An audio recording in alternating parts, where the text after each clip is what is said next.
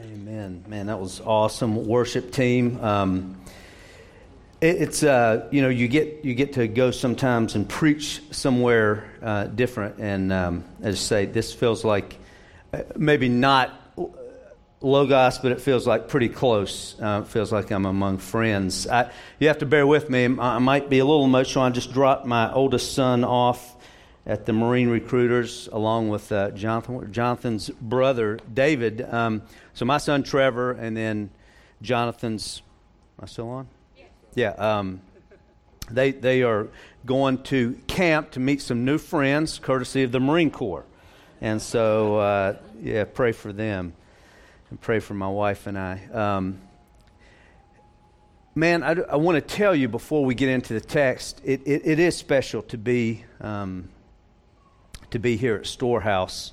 So, my executive pastor, Chris, and I, we have a, a strong relationship with Marco.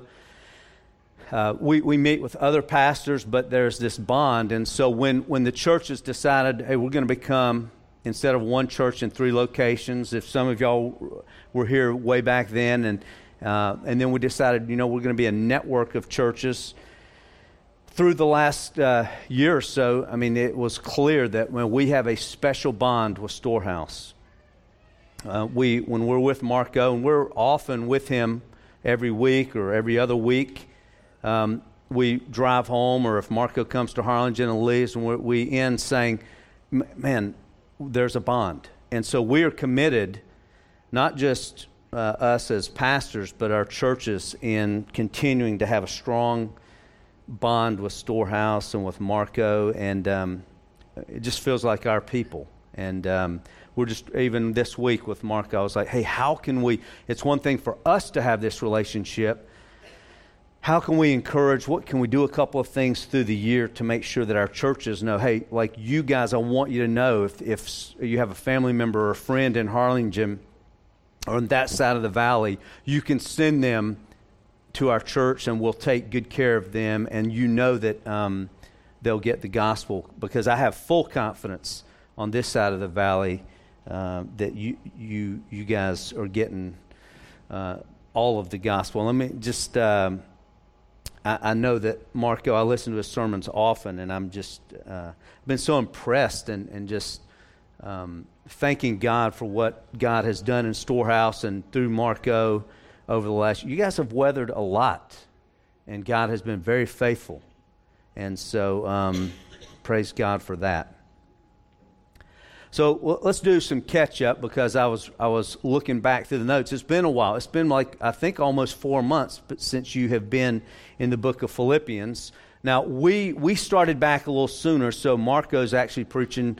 Uh, he's starting chapter four for me over in Harlingen today. Um, uh, we started back, I think, when you guys did Titus. But I know what happens. You take a break, and, and so I want to catch us back up where we are. I love this letter. I love this church.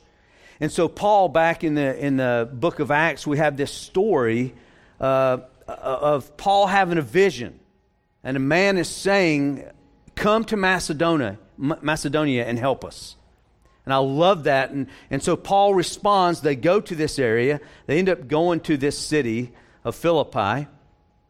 And here's what's said after, after they're there for a few days These men are disturbing our city.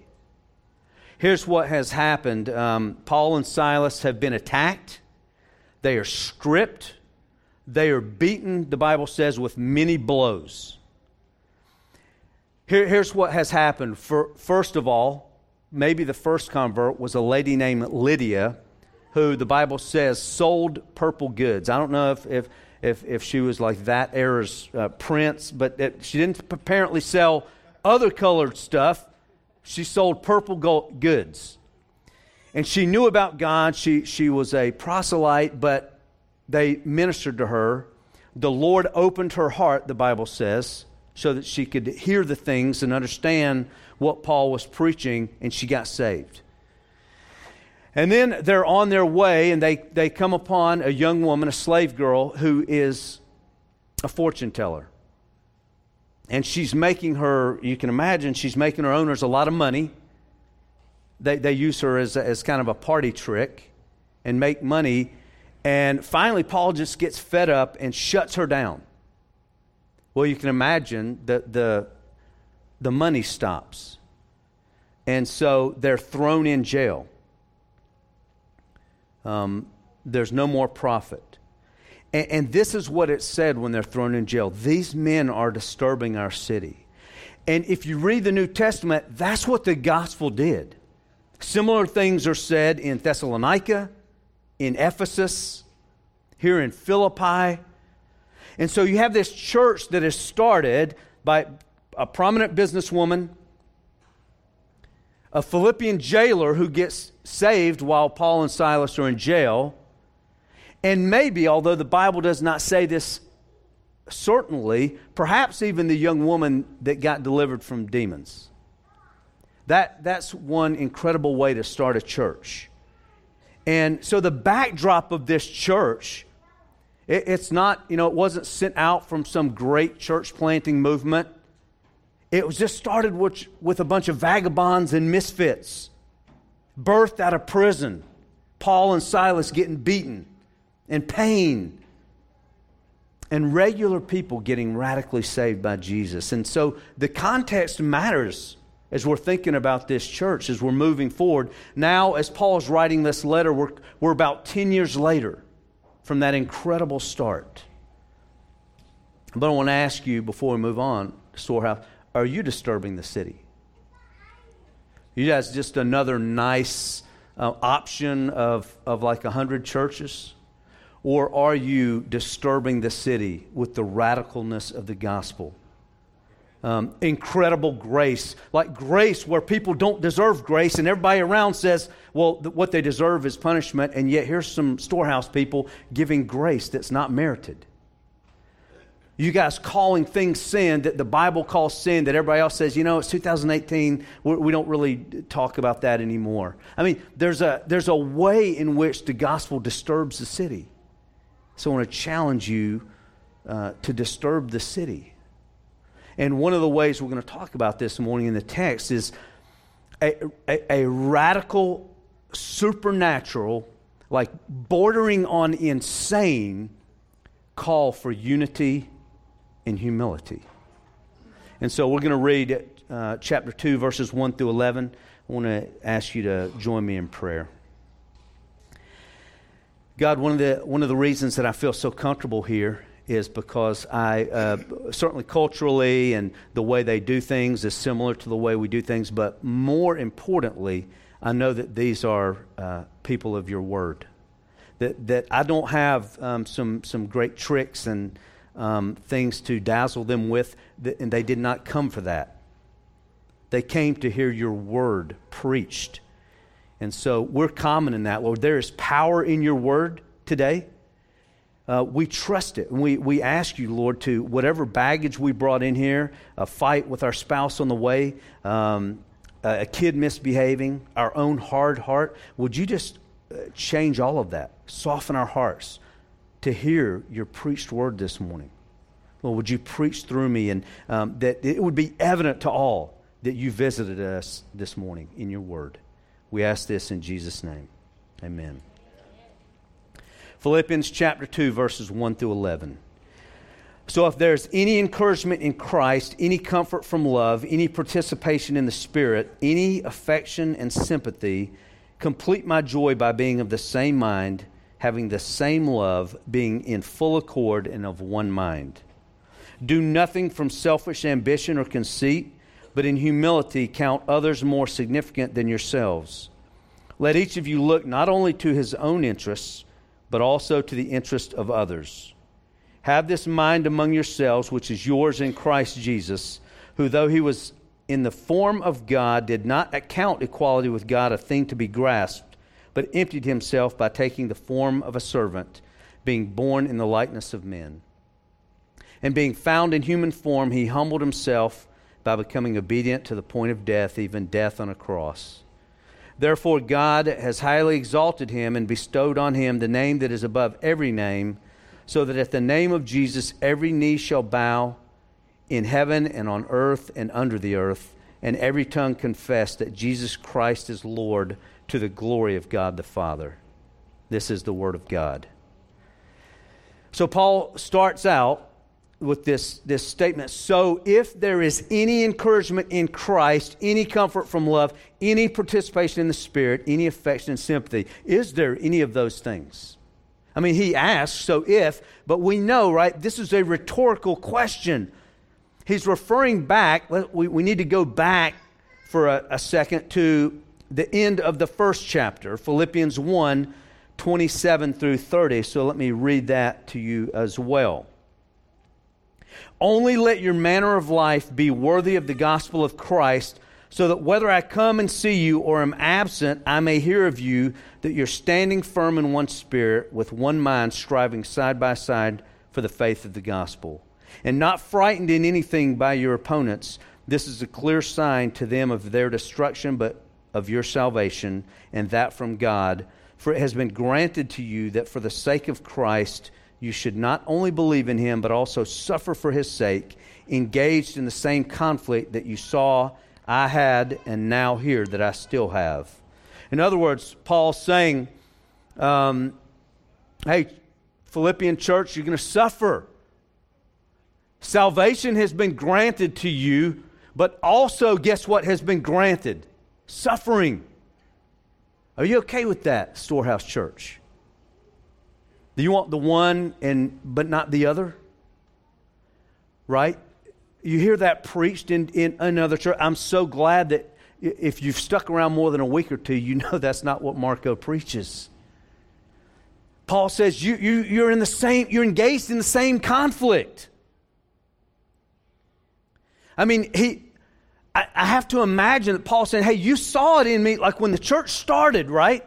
You saw the stripes on my back in Silas's back. You saw stripped, humiliated.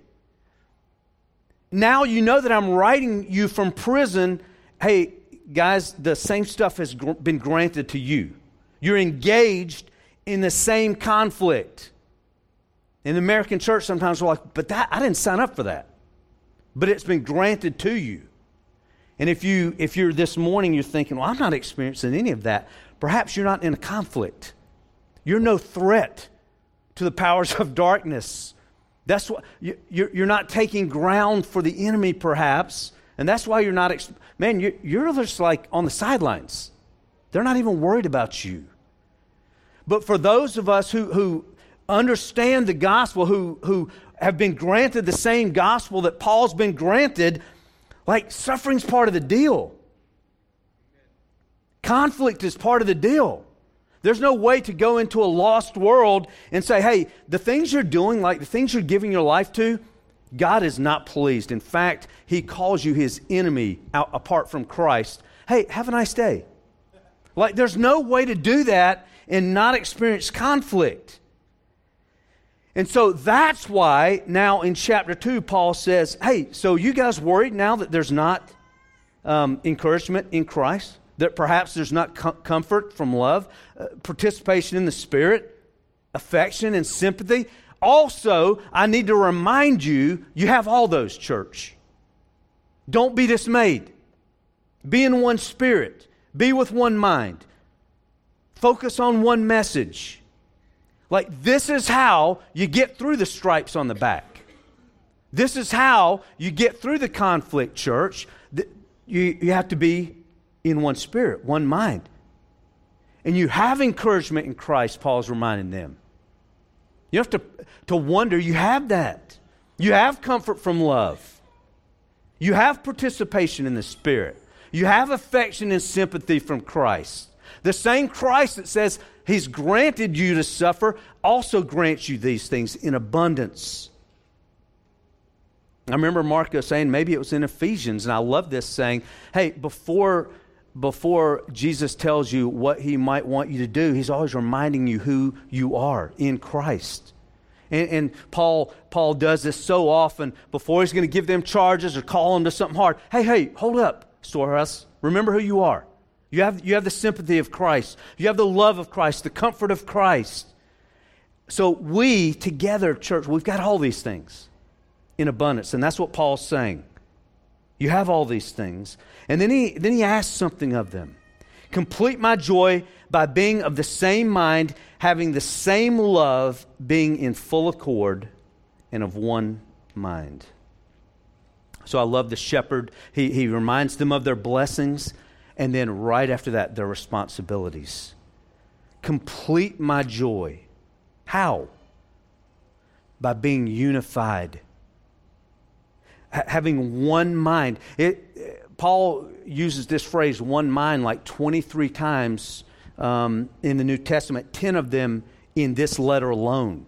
You think that's a big deal? We know, right? One of the, the first things you learn when you study the Bible is when God says something often, that pay attention. Like that's when you're studying the Bible in the morning, you need to circle. One mind. God is drilling down on something, and it's, it's unity. It, it's one of the hardest things, and yet one of the most important things. And, and so a good leader, and Paul was one, constantly calling the people back. Hey, no, no, you two, no, you got to work it out. You know, nope, husband and wife. No, you two guys, I know y'all, y'all had a spat. No, you're going to work it out. Always calling for unity. I mean, to a level, full accord. Like we have to actually like each other and agree on stuff. That's a big standard, full accord. Can you envision a church that is united in vision? I mean, truly united in mission? Everybody on the same rope? Like when you come here and after you get your bearings and you're like, okay, this is my church, you're not like, you know what, Marco? I need to tell you the 12 things we did at my other church that were um, kind of better than what you're doing here, and, um, and then tell you all my many gifts. Here's what you need to do when you've, when you've been here a little while and this is your place. Hey, where's the rope? Can you make space for me on the rope? I'm going to get on the rope and start pulling. Whatever direction you guys are pulling. One mind unity, full accord. Everybody on the rope. So, uh, how many minds are there at Storehouse this morning? I mean, think about that. And I, I'm not picking on you. I could ask this in any church. There are 100 minds? Paul's saying no. Well, one mind, one direction, one mission, one message. And so the standard, Paul, Paul, uh, it's, it's crystal clear. The standard is unity, full accord. It, it's the same unity as in chapter 1, verse 27, right? Just a little bit before. And, and there, at the end of chapter 1, Paul was talking about primarily external threats, persecution.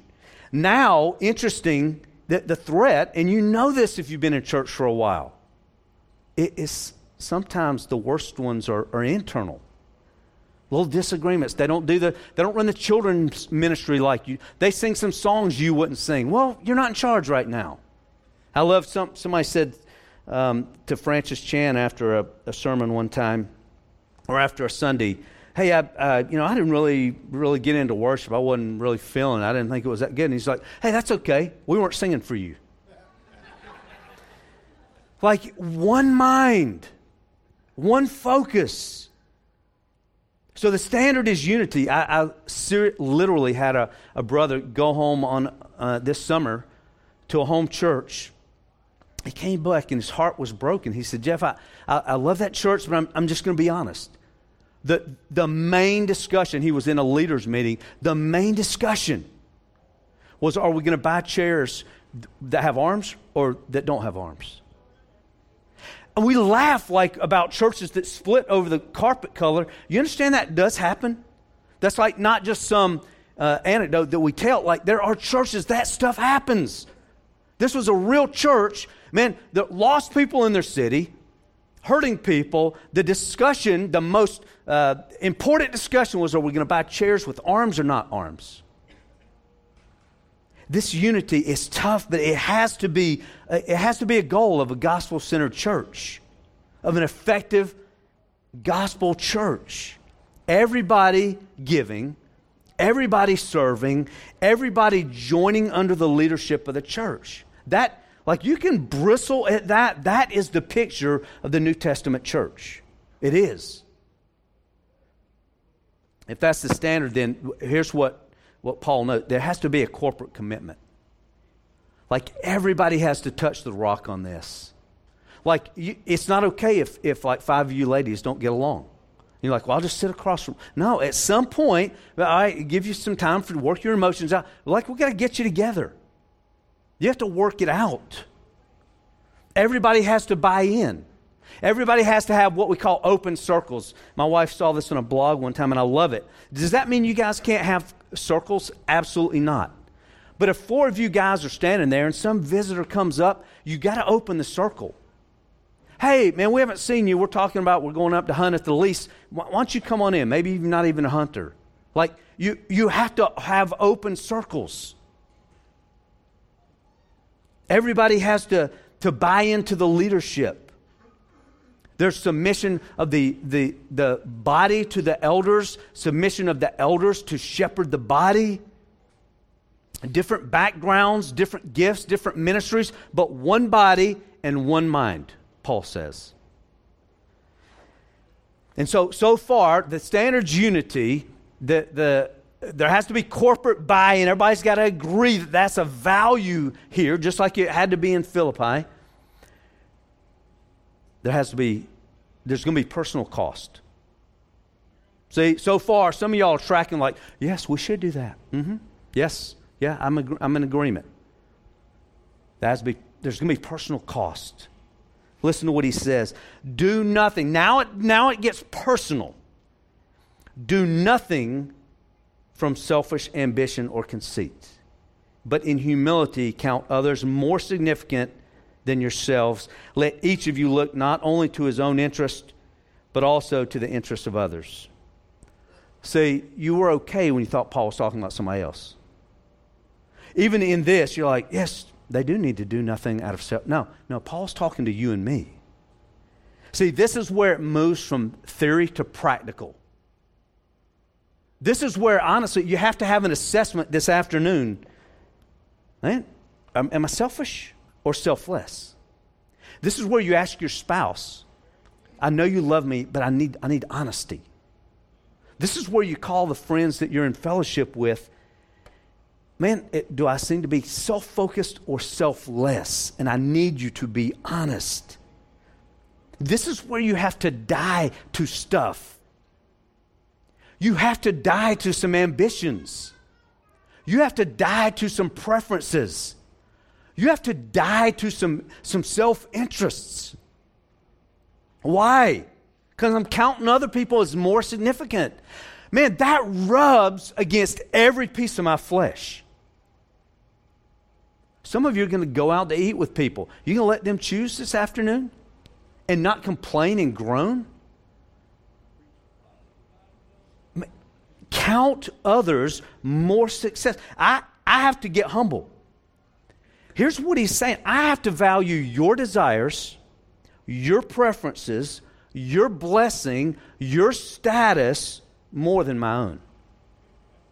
See, this is an incredible, that's what full accord means. This is an incredible standard. Moving from selfish to selfless. This is where humility becomes like the, the greatest thing to aspire to. That sounds ridiculous, like, I'm the most humble person, just ask me. Right? But I mean, in, in truth, in honesty, it, it is a thing to aspire to. To, to let others go first. Let them have the biggest piece of pie. Let them get honored. Man, you, stuff has to die for you to live this way. seriously. It's not natural. You won't go to business seminars and hear this un- unless they're, they're doing it in a way that somehow that will line your pocket because you will look like you're gracious. That's not what Paul's talking about. Paul's talking about really being gracious, really letting someone else um, do better at work or, or get promoted first. Or, I mean, that, this, this is crazy supernatural stuff. I imagine if, if if you're honest, like you can hear this and like that's just like it sounds awesome. I I'm I don't I don't think I can do that. Like I'm that's overwhelming. I, that standard cannot be met. I mean, I love. I, I some of you have already like not held that standard up this morning. Your preference in coffee, or you know, something with your family. I mean, we've not we've not lived this way already. I love the hope that, that, that the gospel brings. Look at verse five. Have this mind among yourselves, which is yours in Christ Jesus. This is the linchpin before verses 6 to 11. Verses 6 to 11 are, are what we call a Christ hymn. There's a few of them in the Bible. And this is the linchpin before that. If you're, if you're like me, like, well, there's just, Paul's just asked for a standard that I'll never live up to. Have this mind among you. This thing I'm asking you, this one mind, this selflessness, this humility, have that mind which is yours in Christ Jesus. See, we're going to talk about the example of Christ, and it's important. But more important than the example that we're going to talk about is this possession. Have this mind which is yours in Christ Jesus. So, as we get ready to uh, see this example of Christ, let, us remember 1 Corinthians 11 1, where Paul says, Paul can say, Be imitators of me as I am of Christ. It's, it's good to imitate Christ. Gordon Fee says, Harmony, then, in this whole passage, harmony is the, the thing that, that Paul is calling them to, humility and selflessness are the way to it. And so we, we go into seeing this example of Christ knowing that we can't do it, and yet it, it's still right. Like the Apostle John says, walk, we ought to walk as he walked. We should imitate Christ. And so we're not preaching moralism in setting Christ up as an example. Like you and I, we don't look at the Proverbs where it says, Go to the ant, O sluggard, consider her ways and be wise. Um, like the sermon is not, Go work hard and be disciplined like ants because God says so. That's not a Christian sermon. That could be preached in a number of places, right? That could be preached at the uh, Rotary Club. A Christian sermon is do this thing, you have this mind, which is already yours in Christ Jesus. So, what, what did the humility of Christ, what did it involve? I mean, it, Paul's just given this great standard. And then he says, hey, if you're starting to feel overwhelmed, look, have this mind which is yours in Christ Jesus. What was that mind? Think about what Christ, as you're, as you're feeling burdened to kind of give up some preferences, think of Christ. L- left heaven, born like men. The Bible says he was tired. The Bible says he was hungry. The Bible says he was thirsty. He was weak. He grew in wisdom. Now, think about that for a moment. Does that cause you some trouble? He's omniscient as God, He knows everything, and yet the Bible says He grew in wisdom as a man. He was sad, He was troubled, He marveled. I remember he, he marveled at great faith. Did that catch him off guard as God? He felt real pain at the cross. Don't make the mistake like, oh, well, he was God, so as they're pounding nails through his flesh, he had like some super God nerves that didn't hurt. No, man, he, it hurt. It hurt. Real physical body, really resurrected. So here's what happens as, as, as Christ comes to earth he empties himself in his move from heaven to earth. That's why when Paul says taking the form of a servant, the, the Greek word there, labon, it, it's not an exchange, but an addition. It's not an exchange, but an addition. He does not empty himself of deity or divine attributes. He, he takes on the form of a servant. He did not give up any of his divine attributes. Here's what he gave up status and privilege. Sounds like the first part of the passage, right? Status and privilege. One old theologian said it this way remaining what he was, he became what he was not. It's something that we call in theology the hypostatic union that Jesus is both fully God and fully man and did not give up any of his divine attributes while as a man on earth. So how, how humble was he? What like how far was his humility? Paul says, becoming obedient to the point of death, even death on a cross. I know you talk about the cross a lot here. Man, it's not just some glamorous um, artifact that we put on the wall, or some of you have like 30. Like, there was real blood. There was probably a smell at the cross. There were real splinters on Jesus' back. There was real flesh laid open on his back. There was real shame, as some accounts say that he was maybe completely naked or at minimum uh, very little cover. I mean, there was real shame to be exposed like that. There was real mocking. There was real spit that they spit on him. It's not a, it's not a proud way to die. That's the depth of his humility. John chapter 5, verse 19. Listen to his obedience, says this. So Jesus said to them, The Son can do nothing of his own accord, but only what he sees the Father doing. For whatever the Father does, that the Son does likewise. There was this complete obedience every step of the way, all the way to the cross, shame, mocking, humiliation. So as you it is, I think, appropriate as you're thinking, well, I don't know if I can give in. Man, I gave in to her last, last times in her preferences at church. I'm just going to stand my ground. And really? And the example of humiliation is Christ not standing his ground? Could have called angels at any moment and said, No, I will be completely humble, completely obedient to my Father. Here's what's also true which is awesome, is how far is his exaltation.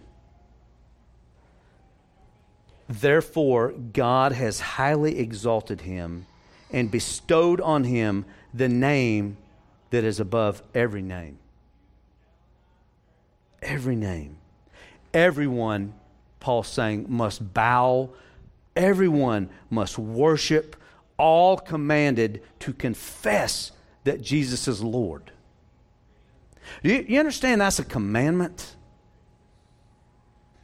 That Jesus is Lord. Like, well, I'm, not sure if I want to say. Well, you're commanded to repent. You're commanded to believe. Everyone must recognize and bow and worship. Listen to what Isaiah 45 says Turn to me and be saved, all the ends of the earth. For I am God and there is no other. By myself I have sworn, from my mouth has gone out in righteousness a word that shall not return. What is it? To me every knee shall bow, every tongue shall swear allegiance. When Paul says this, everyone in the room would know this is the position of Yahweh. When I'm telling you that every knee will bow, everybody will worship, here's Paul saying, like uh, in huge declaration, Jesus is God. I'm telling you about his great humility, make no mistake, Jesus is God. His name is the highest.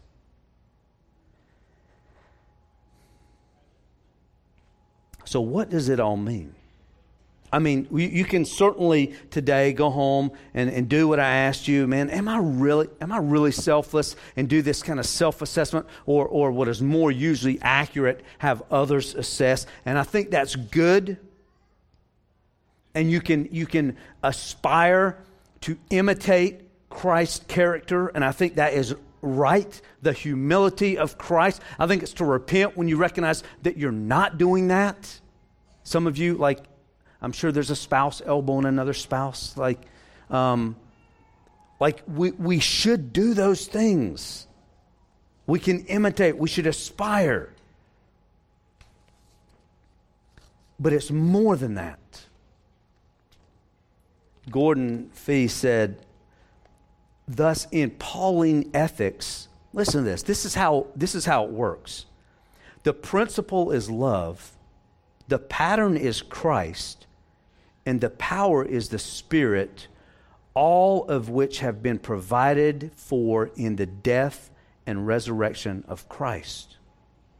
That's why Paul could say, Do this, have this mind, which is yours in Christ Jesus. Jesus is the example and the provision. In fact, you can't do this without Jesus. Paul is throwing down this, this like doctrinal, Christological gauntlet in this city that was like heavily Roman influenced. Christ is the example and the provision. So, what's the takeaway? I think for three groups of people, as we kind of finish up today. For the Romans, for the empire, or think even today, here's what, here's what Paul's saying Caesar, Caesar's not Lord. Jesus is Lord. In fact, all of you thinking that you will become gods, you Caesars, you won't. You'll bow to my Lord this humble, foot washing, um, hanging out with tax collectors and wine drinkers and prostitutes, Jesus, he's actually Lord of all, and you will confess and you will bow to him one day. He has the highest name in the land.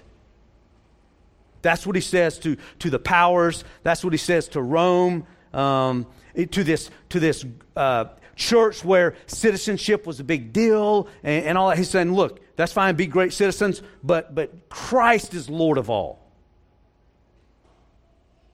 To the believers, here's what he's saying Our King, our Lord, is humble. He humbled himself greatly for us. He was fully God and fully man. He did not give up his godness and, and his godly attributes, but he took on human ones.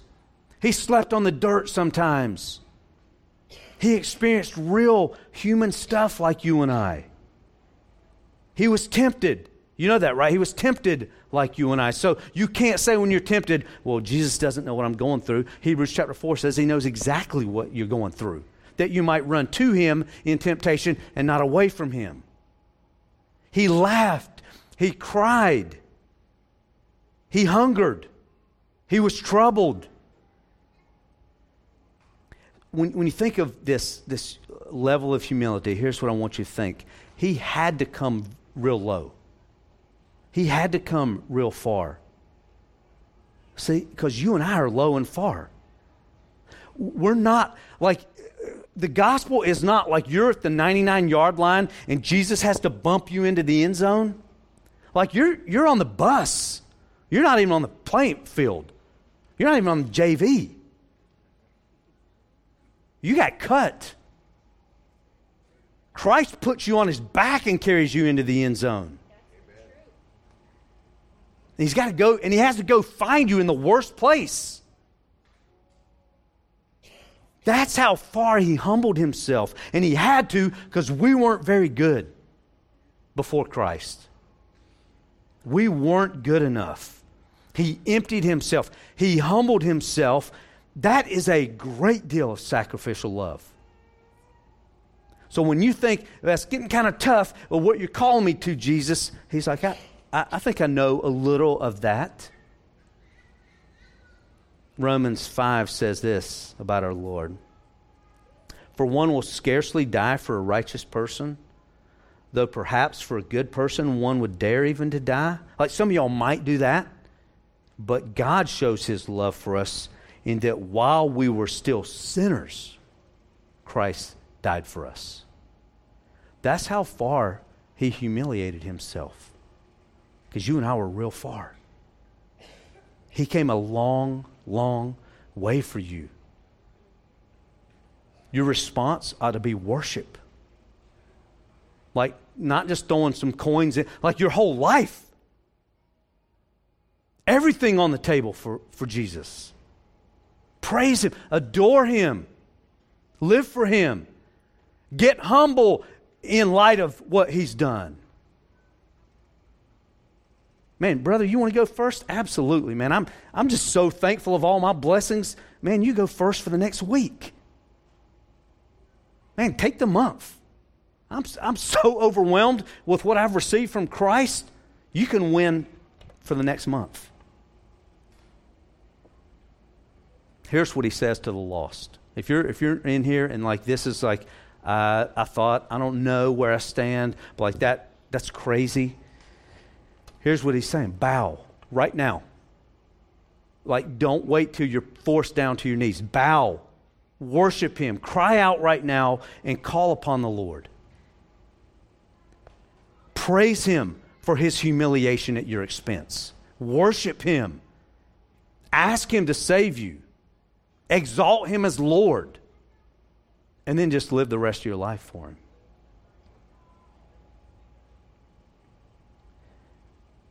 He, he, he, there's a great standard.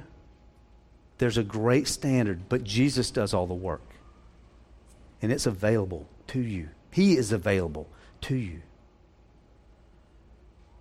And there's no better life. Somebody say, Amen. There is no better life than life with Christ. Let's pray. God, I thank you for this passage of, of humility, of love, comfort. We have those things in you, Jesus, abundantly. Like we're the most blessed. This is the best life, life with you. It is the best life. And so we, we can joyfully give in to our brothers and sisters. We can joyfully be in one mind and full accord. Your great example, your great provision Jesus, unmatched. I'm, at, I'm begging, Lord, that if some are in here that walked in not sure about you, that you, you, you reconciled that today, Lord. You, you saved perhaps some today, even.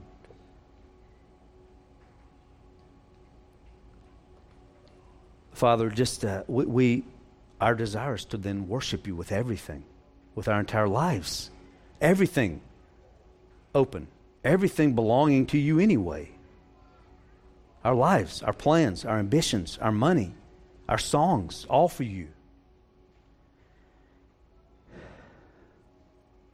Right now, Lord, we, we give back to you just a portion of what you've given us. No way to outgive you. But this is a, just gifts and offerings from your people, Lord, that trust you, that just acknowledge you're a great provider and so it's our desire to just give back to you a portion. We ask you to bless it, to use it, Father, that Storehouse Church might literally disturb the city with the gospel of grace. Use it that way, Lord. That, that people might wonder about these peculiar people known as Storehouse Community Church that have an incredible message. Receive now the offerings and gifts of your people, Father, in Jesus' name. Amen.